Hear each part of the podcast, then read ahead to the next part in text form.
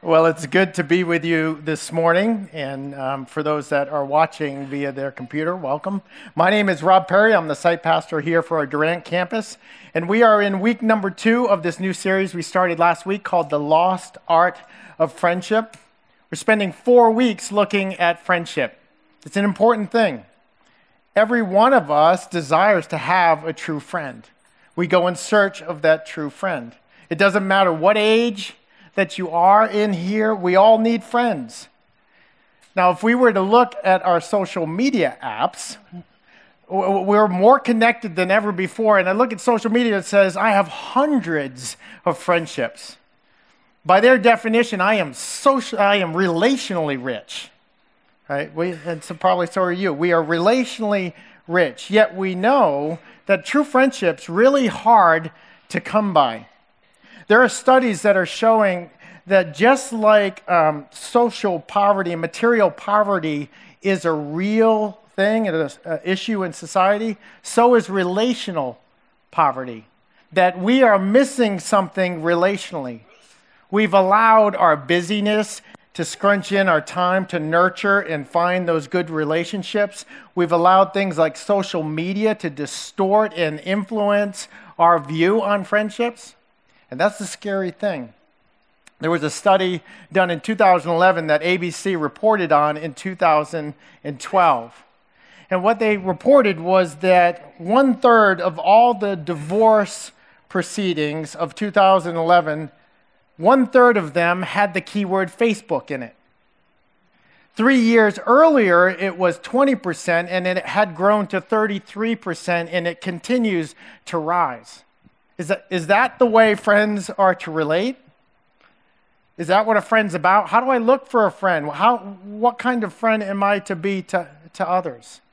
And if the church doesn't talk about this kind of thing, then other people will fill in the blank, fill in the gap for us. It's important that we talk about it because too much is at risk to gamble on, hey, we will all get our definition, our view on biblical friendship from others. There's too much at risk to do that. What's at risk? We looked at it last week, and it's a principle that is guiding us throughout this whole series. And it's this My friends influence my future. What's at risk is your future. It's that important. This principle applies whether you're a believer in God or not. It will influence uh, friends will influence your life. Now, Solomon came up with this. It's not us. He came up with this. A lot of his wisdom is captured in the book of Proverbs. And he says this Walk with the wise and become wise, for a companion of fools suffers harm. There's a promise walk with the wise, you'll become wise. He doesn't say, For a companion of fools, if you become a companion, you'll become a fool. He doesn't say that like he does, walk with the wise, you become wise. But what will happen if you become a companion of a fool? Your life will suffer. There's no avoiding this. Every one of us will run into this, whether we believe in God or not. It's a truth. And so we're spending the next four weeks looking at, through this, this series, how to build good friendships, how to let go of friendships that we shouldn't have around.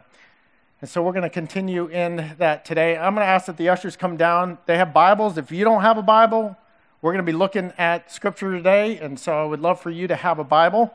I'd love for you to go home with a Bible if you don't have one. So signal to the usher, they will give you one. It is yours to keep or to borrow if you just need it for the morning. Today, we're going to hone in on uh, a particular principle, if you will, and it's this one friend could change the direction of my life one friend. Next week, we'll look at one community could change the direction of my life. But today, we're looking at how one friend could change the direction of our lives. Who in here had parents freak out over their friends and their relationship with friends? Yeah. The kids in the first service, they did not want to raise their hand at all. But parents in the back, oh, me. Because we all have experienced this. I remember when I was a kid, I'd say, Can I go to the mall? My parents would say, Who's going with you? Or I'd say, Can I go over Johnny's house? I go, Johnny? I don't, who's Johnny? I don't know, know Johnny. Why don't you have Johnny come over and spend some time at our house? Sometimes they'd even say, uh, yeah, that'd be good, Johnny, but maybe today you could have Richard come over. Richard, he's such a good kid. Man, what a great kid. You need to be around him some more. Parents, I think, understand this principle that one friend could change the direction of our lives. And as my parents watched over me, I didn't get it. I thought they were nagging me. But I get it now, and I lovingly do this to my kids. Except I have a whole lot more at my disposal. I got a digital surveillance system, right? They, back then, they didn't have a phone, a cell phone, or tablet. I've got things like Facebook, Twitter, Instagram, Vines, Find My Friend. And if they have GPS turned on, I can see where they are, who they're with, what they're saying, who their friends are, what they're saying, what they're doing. I can see what all of you are doing. I'm a stalker on Facebook. but I, I'm, I'm able to see all this, and I'm glad that I have these tools as a parent because I understand that one friend could change the direction of my kids' life and my, my life. Solomon says it this way The godly give good advice to their friends, the wicked lead them astray. Some of your translations will use the word guides or cautiously examines. That a good friend will guide you in the right direction. They'll be cautious about where they're taking you, but an evil or a wicked person will lead you astray. Both are taking you down a direction. You're going to go somewhere, but one is going to bring you to the right place. And it's natural for us that we should be seeking, it's not natural, but we should be seeking out those good friends. What's natural when we hear, go get a friend like that, we think, go and get somebody the same age. We want friends the same age. Teenager, go get a teenage friend. 20, get somebody who's 20, perhaps single but don't exclude different generations because God uses the different generations to benefit one another. My parents actually scheduled some time for me and my principal in high school. Not, not because I was in trouble, you would think that.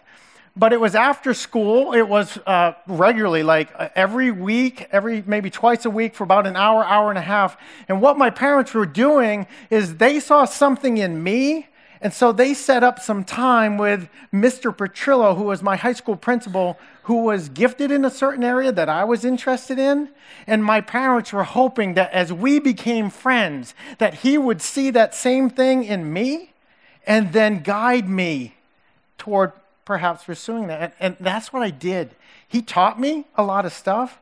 He gave me good advice, but he also gave me confidence because he saw that thing in me and he said, Hey, you're, you seem to be enjoying that. You're good at this electronic stuff. Have you ever thought about going to school for that? I would have never done that. I came from a very blue collar town. I, I didn't have confidence in myself, but this man helped me see some things and gave me the courage and the confidence to step into college, to then step out of that into a good job, provide. And this one friend changed the direction of my life. And that's true for you as well. One friend could do that, they will guide you in the right direction.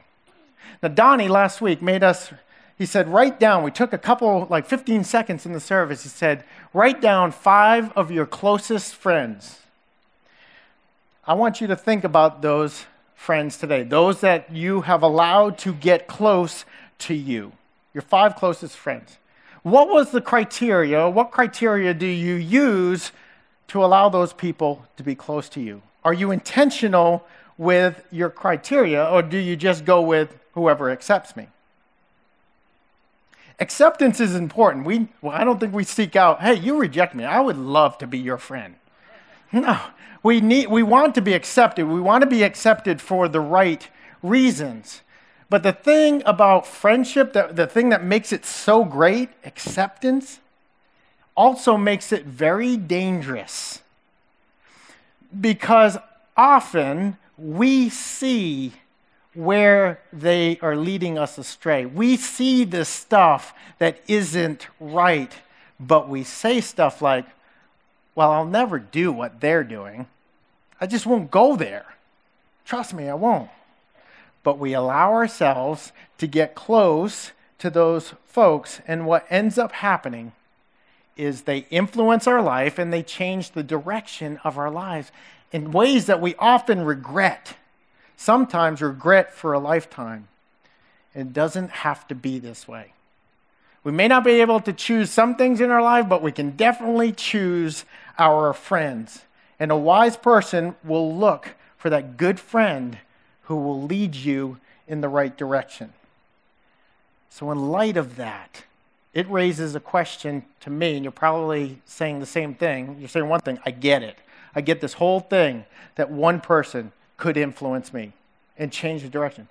But, Rob, what is a good friend? What is a true friend? How do I find that true friend? Well, the Bible gives us answers.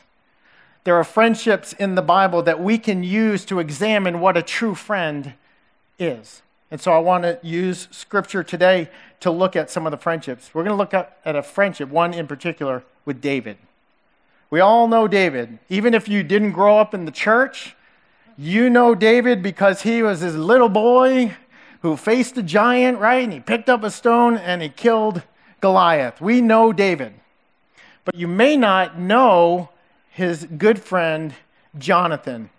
And we're going to look at that friendship because it was a very, very special friendship. And to kind of help you grasp the friendship and the context of the friendship, I need you to imagine this. Imagine a young boy who has it all. He comes from a very powerful family. Everybody knows that he is next in line for the family business folks know that he will be the heir to the family fortune. And they know that he is gifted for it. He's ready, he's prepared, he's had all the experiences, he's been with his father, he's groomed for it. But this young man decides that he is going to sacrifice that for his true friend that he feels is better suited for the empire to take over the empire. That's the context of this friendship. Now, Jonathan is that young boy. His father, Saul, first king, Jonathan is the prince. He's due up to be all powerful, to step in, but he befriends David. And he believes that David is the one that should have that their con- the friendship is within that, and we want to look at it. We're not going to look at their friendship the way that we can tend to do that, and that is look at externals, look at the appearance of the friendship, because we know that God looks at the inside. He looks at the heart. He looks at the character, because that's what matters here when we're talking about true friends. And so let's jump in. Let's go to 1 Samuel 18. And we read After David had finished talking with Saul, he met Jonathan, the king's son. There was an immediate bond between them, for Jonathan loved David. From that day on, Saul kept David with him, and he wouldn't let him return home. And Jonathan made a solemn pact with David because he loved him as he loved himself. Jonathan sealed the pact by taking off his robe and giving it to David, together with his tunic, his sword, his bow, and belt. See, Jonathan, this robe represents authority, represents power in Israel. And in essence, when he's giving that over to David, he is transferring, he's saying, You are the heir of this empire. Jonathan is sacrificing all of that for David. And so, a characteristic of a true friend, a true friend is unselfish. You see, a true friend is one of those rare people that ask you how you're doing and they wait to hear the answer. So many times I'm guilty of asking, How are you doing? And I'm 10 feet past the person as they're giving me the answer. But a true friend is one who is unselfish and that loves you the way they love themselves. And so think about the five friends that you wrote down last week or today if you weren't here last week. Think about those five friends. How are they doing here? Are they unselfish? I got a little test for you to uh, apply. And you can tell if your friend is selfish or not. If you hear your friend say this, they may be selfish. If you hear them say that I only get to please one person a day and I choose me, then you may have a selfish friend. You may have a selfish friend if you hear them say, That's totally what I, what I wanted to do today. Drop everything and deal with your crap. You might have a selfish friend. Or you might have a selfish friend if they say, Hey, as long as everything is, is exactly the way I want it, I'm totally flexible. It's not that clear cut, is it? It's not that way. But as I reflect on my relationships, past and present, what has been meaningful, the, the relationships that have touched me deeply, are those relationships where my friends have sacrificed themselves for the friendship. Whether it was their time by writing a card, a call, a visit, their talent doing something for me, even resources when needed. And I hope that I have done the same for them. But a true friend is unselfish. How, how are your friends here? Are they about themselves? Are they always receiving? Because if they care more about themselves, what makes you think they will care about yourself? And I'm not, I'm not talking about a relationship is all about me. That's unselfish. But if your friends are all about themselves, what makes you think that they will care for yourself? A true friend is unselfish and could change the direction of your life. Let's look at another characteristic. 1 Samuel 19, we read Saul now urged his servants and his son Jonathan to assassinate David. But Jonathan, because of his strong affection for David, told him what his father was planning. Tomorrow morning, he warned, you must find a hiding place out in the fields. We read in uh, verse 4 The next morning, Jonathan spoke with his father about David, saying many good things about him. The king must not sin against his servant David, Jonathan said. He's never done anything to harm you, he's always helped you in a way he could. You see, a true friend will tell you the truth. They will be all about the truth. And Jonathan did this to those that were close to him David and his father. He told them both the truth. And the truth can be helpful and it can hurt as well. It was helpful to David because his life was going to be spared. But it hurt to Saul, his father, because he confronted Saul and said, You're sinning. You're wrong in doing this sometimes the truth is helpful and it can hurt. And it's hard to tell the truth. Think of how easy it could have been for Jonathan to say, you know what? I give up. I love this whole idea of power and fame. I'm going after that. I'm just going to join my dad in his attitude over David. I'm just going to do that. It would have been really easy for him to do it because telling the truth is really hard. It's hard because sometimes we look at it and say, there's too much of a cost here. I might lose something if I tell the truth. I may lose a friend, I may lose a deal, but I may lose something that I value, and it holds us back from telling the truth. Sometimes we won't tell the truth because we've walked that road before and we don't want to face it again. Or we don't want to let, I don't want to let you know that I walked that road. That's just pride. It's not easy to tell the truth. And so let me ask you do you have a friend? Are your friends going to tell you the truth when it's easy? Like Mr. Petrillo for me? Rob, you have this. Have you ever thought of? Do you have that friend that sees that in you and encourages you? Do you have the friends that will also tell you the truth when it's hard?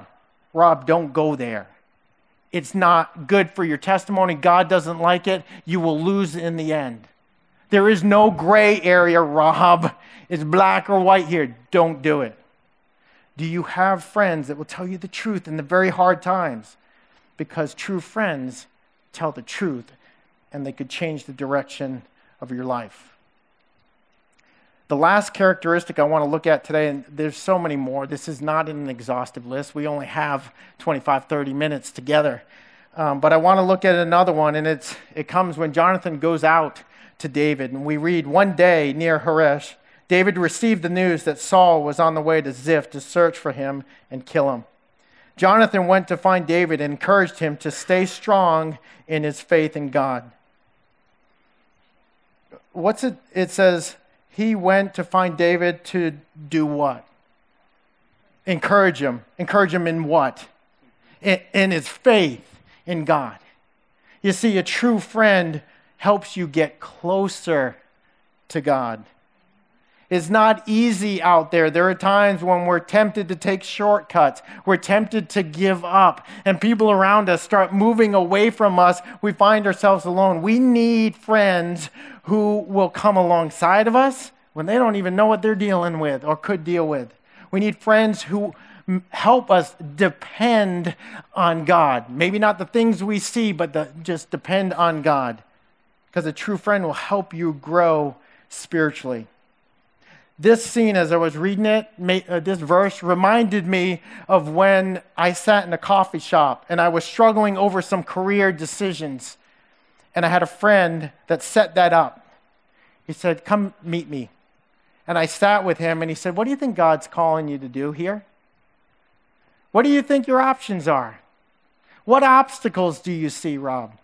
Do you believe that God can move in those? And then at the end, he didn't say, I'll just, I'll, I'll be praying for you. He said, Can I pray for you right now? Oh, man, that really to this day, I remember he's a friend that helped draw me closer to God. Do you have those friends that value what you value? That have, that they're going to fan into the flame your faith and help you grow spiritually? Because that's what a true friend will do, and it will change the direction of your life.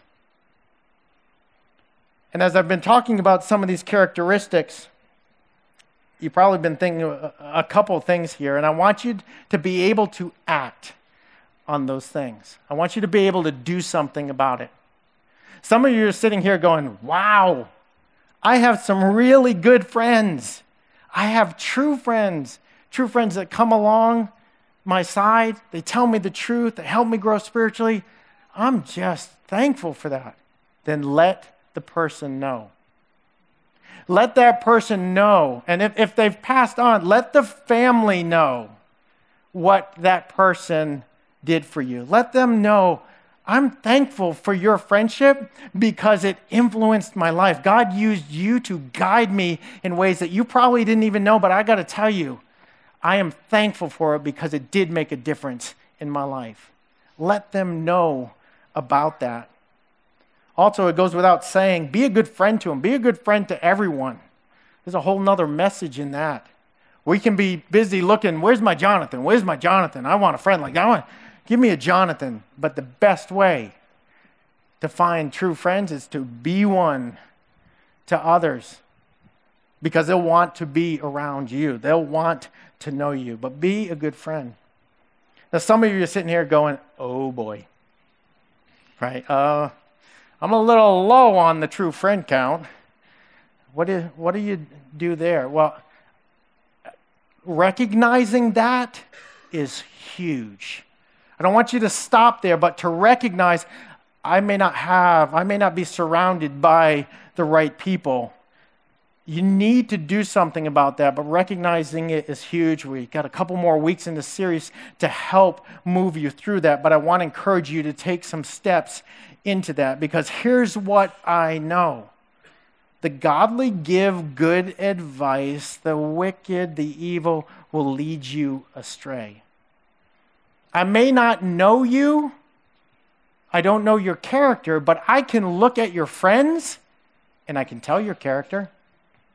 I can look at your friends and I see the future right now. And if you don't change, then there will be a direction change in your life. You will be eaten up by anger. Your family will be broken. You may lose a job. You may form an addiction, but it doesn't have to be that way. You don't have to deal with the consequences in a year. Why don't we pretend that a year from now is right now? You haven't even made the wrong decision. You stand in a spot where you can make the right decision now and not have to deal with the consequences of the crisis that you probably have on your hands. You can make the decision now. Because you could be one friend away from having the marriage you so desired and that God wanted you to have. You could be one friend away from being a, a parent that positively influences the generations ahead. You could be one friend away from gaining control of your finances and telling your money where to go instead of it telling you where it went at the end of the month. You could be one friend away from breaking free from an addiction. You could be one friend away from meeting the true friend that will never leave you, never forsake you, give you the power and the giftedness to help others and change the direction of your life for eternity. And that's Jesus Christ. One friend could change the direction of your life. Seek the good, the godly, the right friend who will move you in the right direction and avoid, stay away from the ones that will lead you the wrong way. Let's pray. Father, I just thank you so much for your word, for the wisdom that's in here, and, and more importantly, that as my Father, you are the best friend who cares for me, loves me, sent his son to die for me and for those that are here. I pray that uh, if they don't know you, that they would step into that, come talk to somebody to meet that best friend that we have in Jesus. But I also pray that the loudest voice of acceptance is yours, and that um, whatever changes are necessary, I pray for those that are in here that whatever fears, whatever things going on inside that makes them worry, but what, what will happen if, Lord, calm those fears, surround them with people who can help them take next steps to make changes that will make it fruitful in their life and uh, just live a life that would be within your will.